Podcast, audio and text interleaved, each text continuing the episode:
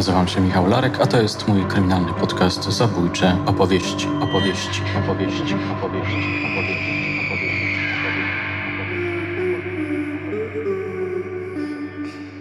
Kilka szybkich pytań do eksperta.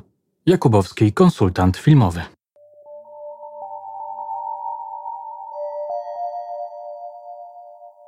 Jerzy Jakubowski, znany Wam z wielu poprzednich odcinków, emerytowany oficer policji, mój zaprzyjaźniony szkieł, bohater martwych ciał oraz mężczyzny w białych butach, wystąpi dzisiaj w niecodziennej roli w roli policyjnego konsultanta filmowego. Tak się oto złożyło, że wsparł on swoim zawodowym doświadczeniem twórców filmu pod tytułem Święty, inspirowanego prawdziwym śledztwem z 1986 roku w sprawie głośnej i oburzającej kradzieży relikwii świętego Wojciecha z gnieźnieńskiej katedry. Film wyreżyserował Sebastian Butny, który jest również autorem scenariusza. Zobaczymy w nim m.in. Mateusza Kościukiewicza, Lenę Górę i Leszka Lichotę. Premiera odbędzie się 24 marca. Posłuchajcie kolejnego odcinka mojej nowej serii kilka szybkich pytań do eksperta.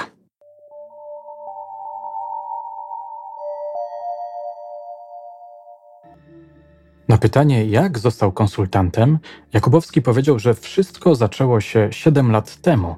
Wtedy to Sebastian Butny odezwał się do niego, mówiąc, że przeczytał jego książkę Policjant i oznajmiając, że chciałby na podstawie opisanej tam sprawy kradzieży relikwii świętego Wojciecha zrobić film. Spotkaliśmy się w Poznaniu, y, potem wielokrotnie żeśmy się spotykali w różnych miejscach, no ale po pierwszej rozmowie było widać, że jest między nami jakieś takie sympatyczne porozumienie.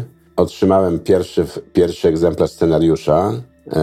Byłem krytyczny, to, ta nasza znajomość była, powiedziałbym, niektórzy mówią szorstka, no bo to takie, krótko mówiąc, realia i spojrzenie artysty. To prawda? zaraz do tego wrócimy. Tak, tak się to zaczęło. Właśnie od tego pierwszego spotkania on nakreślił ten pomysł na ten film. Potem ten scenariusz był wielokrotnie poprawiany, zmieniany. Y, czy, one, czy to wynikało z mojej sugestii, nie wiem. Mam nadzieję, że trochę tak. Ale ja musiałem się też przekonać do tego, że opowieść filmowca jest opowieścią jedynie inspirowaną prawdziwymi y, wydarzeniami, a nie dokument, a nie jest to dokument. Jak się już do tego, jak się z tym jakby przespałem, przygotowałem i zrozumiałem, to łatwiej mi było przyjmować pewne pomysły pana scenarzysta, później reżysera. Nie żałuję, bo to było takie doświadczenie zupełnie nowe dla mnie. Spotkanie z, z, z młodym człowiekiem, otwartym umysłem, filmowcem, od którego biło no takie zdecydowanie. On bardzo chciał ten film nakręcić, prawda? Bardzo chciał.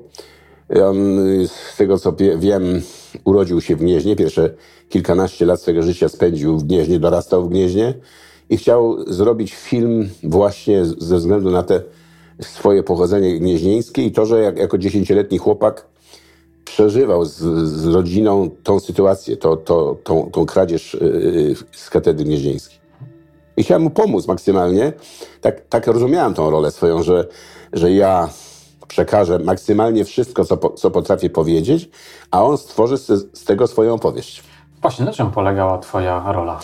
Moja rola polegała głównie na tym, żeby odpowiadać na pytania co do szczegółów pracy milicji wówczas. Od bardzo drobiazgowych pytań typu rodzaju mundurowania, jakimi pojazdami policjanci się poruszali, wystrój pokoju przesłuchań, nazwa dokumentów procesowych, które wówczas mm, sporządzano do bardziej ogólnych historii związanych z pewnym podejściem do tej sprawy. No, to był trudny okres, 86 rok, półtora roku po zabójstwie księdza Popiełuszki i pana Sebastiana Budnego też interesowało sprawy pewnej, pewnych kontaktów w ramach tego śledztwa między milicjantami a księżmi. Prawda? To też było interesujące dla niego. Jak ja to odbierałem, jak ja to czułem. I, I starałem się to maksymalnie prawdziwie przekazać. Byłeś na planie filmowym? Tak, byłem dwukrotnie na planie filmowym na zdjęciach, e, które były kręcone w Kiekszu, ośrodku, e, w starym ośrodku wczasowym. Też ciekawe doświadczenie. To pierwszy raz miałem taką okazję mm, oglądać pracę filmowców. Podziwiałem ich profesjonalność pod każdym względem. Te zdjęcia były kręcone, mm, trzeba o tym pamiętać, w dobie pandemii.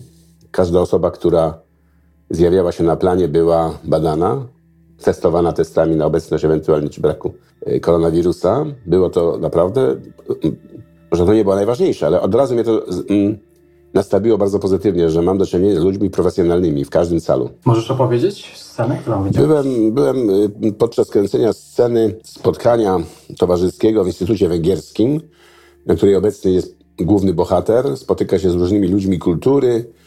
Mm, tam otrzymuje cały szereg sugestii związanych mm, z pewnymi sprawami, powiedziałbym, filozoficznymi. Jest zaskoczony niektórymi tekstami. I, ale co mnie uderzyło? Uderzyła mnie mrówcza praca w ustawieniu sceny. Że sobie wyobrazić, że scena, która trwa na, gdzieś powiedzmy nagrywana jest około minuty, jest ustawiona przez półtorej godziny, prawda? Statyści, kamery, światło i tak dalej. Niezwykle mm, taka, powiedziałbym, benedyktyńska praca, mm, trudna, wymagająca, no, perfekcji. Generalnie mnie to troszeczkę w pewnym momencie nudziło, prawda? Ale, ale rozumiałem sens tej pracy. Myślę, że będzie to fajnie pokazane podczas y, filmu. A jak się zachował Sebastian jako reżyser? Nigdy nie widziałem go w tej roli.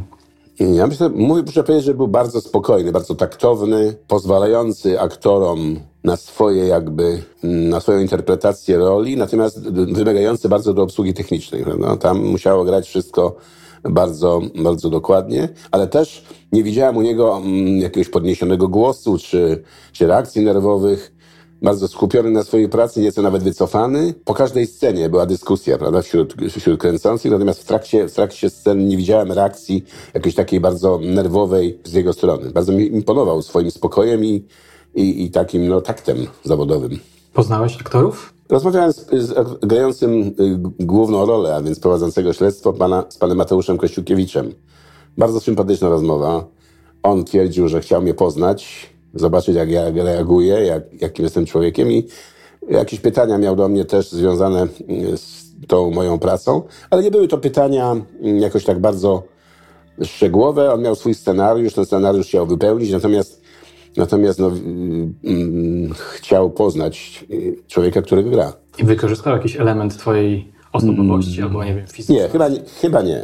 Chyba nie, aczkolwiek myślę, że, że miał swój pomysł na tą rolę mi nie, nie jest nie, niezręcznie oceniać, broń Boże, pracę aktorów, natomiast mm, nie ukrywam, że widziałem wersję roboczą tego filmu i, i, i byłem pod wrażeniem gry pana Mateusza Kosikiewicza.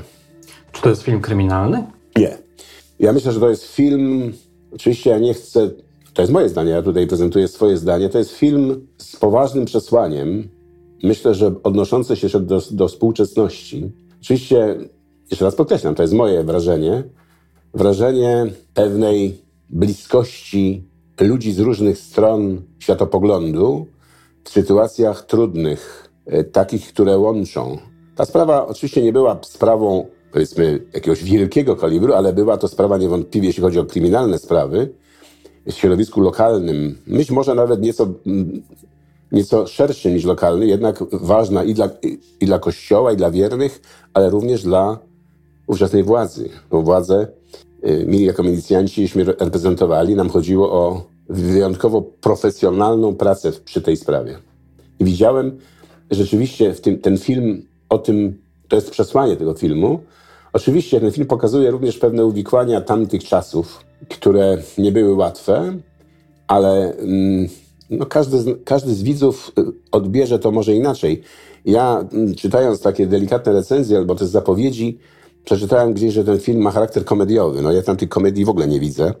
Nie wiem, gdzie tam jest komedia. Być może nie poszczególne, poszczególne słowa, teksty, ale to, to raczej jest film o głębszym przesłaniu, że to nie jest tak, że ludzie pozornie, pozornie stojący po dwóch stronach światopoglądu nie mogą się porozumieć w ważnych sprawach. No?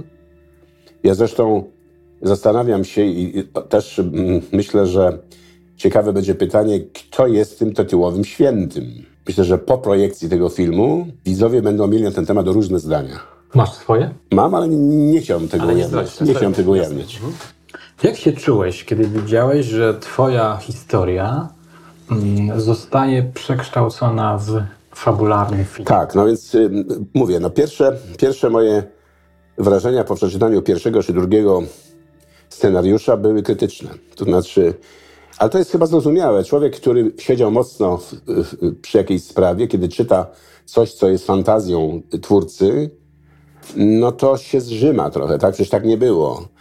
Było inaczej, ale i musiałem właśnie pokonać tego typu, tego typu spojrzenie. Musiałem zrozumieć, że film jest inspirowany prawdziwą historią, ale jest to dowolna opowieść scenarzysty, reżysera.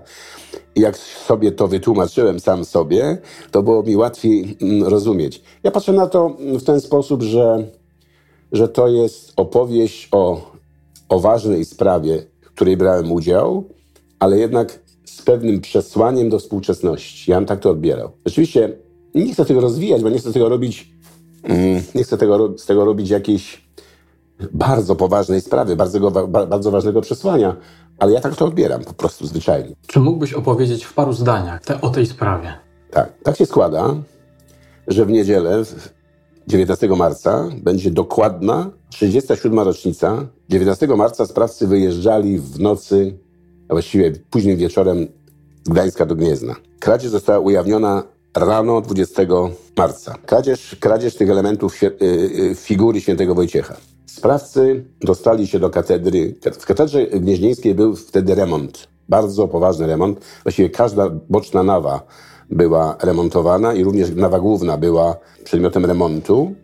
Sprawcy dostali się do wewnątrz katedry przez mm, kratę, przez, przez okno, może tak, przez wybicie szyby w okienku z boku katedry, od północnej strony katedry. Wybili szybkę, dostali się po kracie, przeszli przez kratę w, w przestrzeń, która była między kratą a oknem zeszli w dół na parapet i tam wybili okienko, wypchnęli to okienko, do, weszli do środka. Wykorzystali również wewnętrzne rusztowanie, które stało w nawie bocznej.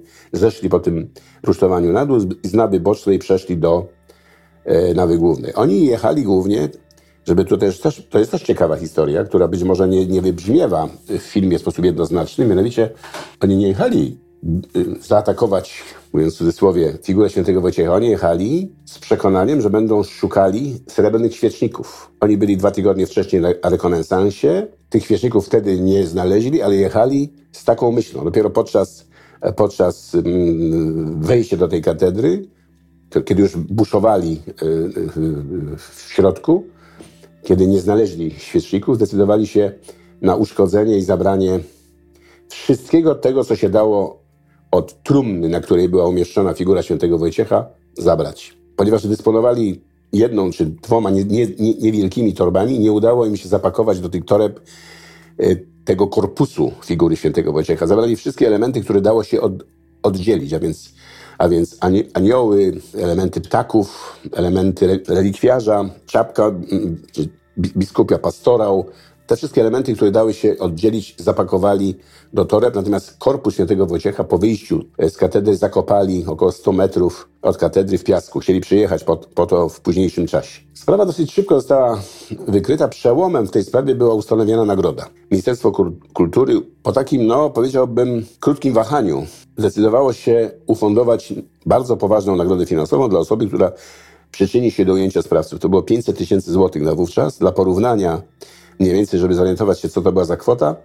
Myśmy wtedy jako policjanci liniowi zarabiali około 20 tysięcy złotych. Także to była spora jednak suma. Prywatne osoby mm, również ufundowały dodatkowe nagrody. Ta, ta wartość tej nagrody urosła do 700 tysięcy złotych. To było naprawdę sporo. I rzeczywiście tydzień po zdarzeniu w Gdańsku ktoś, osoba, która musi pozostać anonimowa, przekazała informację, że określone osoby wynajęły garaż i w tym garażu przetapiały srebro. Taka była informacja. Nie było powiedziane, że to jest na pewno srebro pochodzące z kradzieży gnieźnieńskiej. No ale mm, gdańska policja powiadamiała, powiadomiła naszą grupę, pojechali tam policjanci nasi, z naszej grupy, potwierdzili, zostały ujawnione w tym garażu drobne zupełnie elementy, fragmenty orłów, fragmenty ptaków, drobne elementy srebra, co do których nie było wątpliwości, że pochodzą z tej, z tej kradzieży.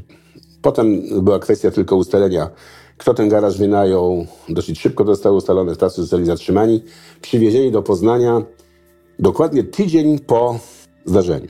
Ten tydzień po zdarzeniu był tygodniem przedświątecznym. Wielkanoc wówczas była wczesna, marcowa. Oni zostali zatrzymani, aresztowani na podstawie tych materiałów. Bardzo pomocną dla nas y, sytuacją było to, że remont w katedrze powodował zakurzenie tej katedry. I na przykład na podłodze ujawniono pięknie ślady butów, prawda, które odwzorowali sprawcy i można było przy, językiem policyjnym przypasować konkretny but do konkretnego śladu. Ten but, te buty żeśmy znaleźli podczas przeszukań zatrzymanych osób w Gdańsku.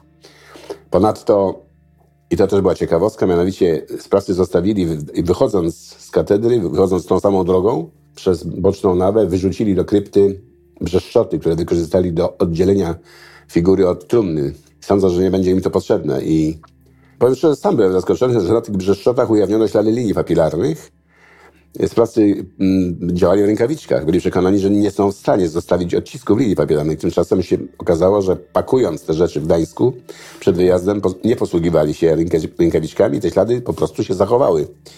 Zostały ujawnione na, na tych brzeszczotach. Tak więc dowodowo sprawa była zapięta dosyć mocno. Przełomem, kolejnym przełomem już w, w postępowaniu dowodowym było przypadkowe odnalezienie mm, korpusu świętego Wojciecha, który, który sprawcy zakopali w piasku, około 100 metrów od katedry. Kiedy ten korpus został przywieziony do komendy, krótko mówiąc, no, rozegraliśmy taktyczną sytuację, mianowicie każdy z zatrzymanych podejrzanych był przekonany, że ktoś z tej trójki był ze mną wykopać ten fragment ym, figury. I dosłownie jeden czy dwa dni po tym, kiedy myśmy pokazali ten fragment odkopany poszczególnym sprawcom, mówiąc, że pytając, jak, jak, jak oni myślą, prawda, z kim byliśmy, wykopać, decydowali się złożyć wyjaśnienia. Cała trójka się przyznała. Kazali też osobę, która była inspiratorem tej, tej kradzieży. To też mieszkaniec Gdańska, karany wielokrotnie za włamania do obiektów sakralnych. Postępowanie było prowadzone w, w trybie niezwykle sprawnym. Proszę sobie wyobrazić i porównać do sytuacji współczesnej. Zdając sobie oczywiście sprawę z uwarunkowań tamtych czasów. Kradzież została zauważona 20 marca, 18 maja tego samego roku, a więc niecałe dwa miesiące. Sprawa trafia do sądu z aktem oskarżenia, jest zapięta na ostatni guzik, czterech podejrzanych, wszystkie ekspertyzy kryminalistyczne, wszystkie wizje lokalne z udziałem e, podejrzanych. 1 czerwca rozpoczyna się proces tego samego roku, powtarzam, a 1 lipca, a więc niecałe, znaczy trzy miesiące i trochę, prawda? Zapada wyrok w tej sprawie. Jeśli by to teraz nałożyć na niektóre procesy, które się toczą przed, przed polskimi sądami, no to trudno jest tutaj jakiś sensowny komentarz, prawda? Tak. Zdając sobie oczywiście sprawę, z, jeszcze raz to powtarzam, z pewnych uwarunkowań, które nie da się tak nałożyć kalką na tamte czasy, a na współczesność, prawda? W każdym razie można było wtedy rozplanować rozprawy w taki sposób, że toczyły się od wtorku do piątku codziennie, od godziny 9 do 14 i nikomu to nie przeszkadzało. Prawda? Sąd po prostu został w ten sposób organizacyjnie przygotowany, że sędziowie zajmowali się tylko tą sprawą. Wróćmy jeszcze na koniec do e, filmu. Tak. Jakieś najciekawsze momenty w trakcie tej twojej pracy? Tej pracy? Najciekawsze momenty.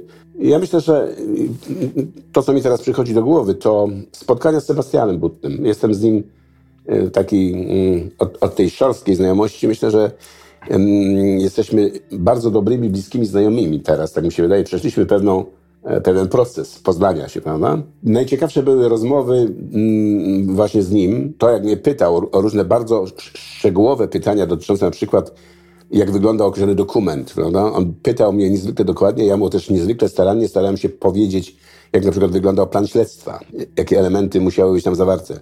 Ja to też przypominałem pewne rzeczy, na pamięć póki co jest u mnie niezła, więc mm, a, Sebastian wykorzystał to później w scenach, mm, które trwają w filmie dosłownie kilkanaście sekund, a, przy, a rozmowy na temat tej sceny trwały często kilka godzin, prawda? Także to takie zetknięcie bardzo interesujące.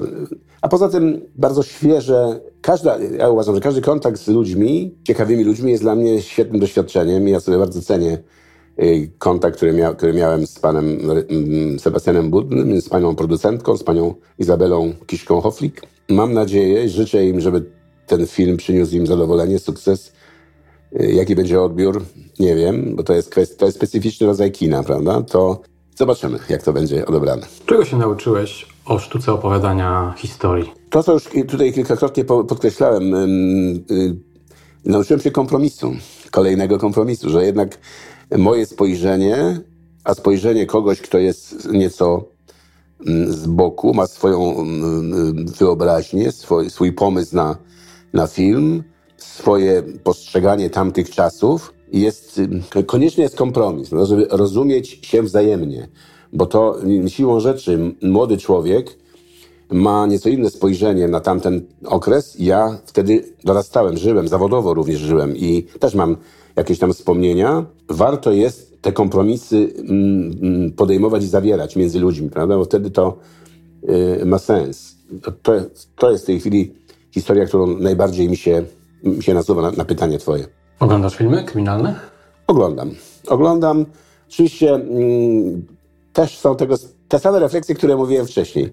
Niektóre są wręcz śmieszne, prawda? I denerwują mnie, bo zdaję sobie sprawę, że y, widz, który to ogląda, jemu się wydaje, że to jest rzeczywistość, prawda? I potem wymaga od policji takich samych działań, jak to w filmach bywa. To jest, to jest absurd. No, to ja widzę pewne, pewne historie i się śmieję, aczkolwiek niektóre pomysły, w sensie scenariusza, są ciekawe, niektóre są naprawdę interesujące, natomiast sposób rozwiązywania, wiesz, ja cały czas dostrzegam to, że w tych filmach nie ma w ogóle pokazanej pracy dochodzeniowców, prawda? Ci wszyscy detektywi, oficerowie, to to przyjeżdżają na miejsce, pokręcą się 10 sekund i wychodzą, prawda? A praca dochodzeniowca to jest przyjazd na miejsce, przygotowanie dokumentu i często 5, 6, 10 godzinna mrówcza praca, gdzie trzeba wszystko opisać. Tego się w filmie nie da pokazać, bo to ramy czasowe są takie, ale, ale można to inaczej pokazać, prawda? I to mnie czasami denerwuje. Oględziny katedry gnieźnieńskiej trwały bez przerwy, oczywiście bez przesady, w nocy robiliśmy sobie przerwy, 48 godzin. Proszę sobie wyobrazić. One, ona, one się skończyły 20 marca, jeśli dobrze pamiętam, to był czwartek, skończyły się w sobotę wieczorem. No. Trzeba było wszystko dokładnie opisać, sfotografować, po, ślady opisać i tak dalej, i tak dalej. To wymagało profesjonalizmu, ale też spokoju. Nam pozwolono tam pracować w spokoju, żeby wszystko było jak najbardziej profesjonalne, na tamte czasy oczywiście, wykonane. Bardzo lubię na przykład film Glina. To jest serial polski z Radziłowiczem w roli głównej. On jest, myślę sobie, najbliższy pewnej rzeczywistości policyjnej. Bardzo lubię oglądać, świetna zresztą rola mm, tego aktora w roli głównej policjanta.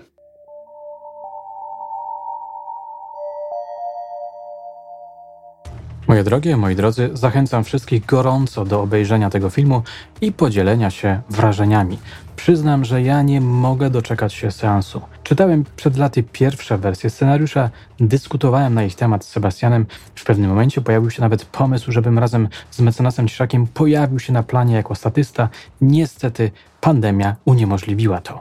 I jestem niezwykle ciekaw, jakie dzieło stworzył ostatecznie Sebastian ze swoją filmową ekipą. Trzymam za nich kciuki. Przypominam też, że na moim kanale możecie posłuchać opowieści inspektora Jakubowskiego o tej sprawie. Warto również sięgnąć do jego książki pod tytułem Policjant. Mam nadzieję, że materiał wydał Wam się interesujący i będziecie wyczekiwać kolejnych szybkich pytań do eksperta. Pamiętajcie, że ten odcinek będziecie mogli już niebawem obejrzeć również w formie wideo na kanale YouTube. Na dzisiaj to wszystko. Do usłyszenia i zobaczenia już niebawem.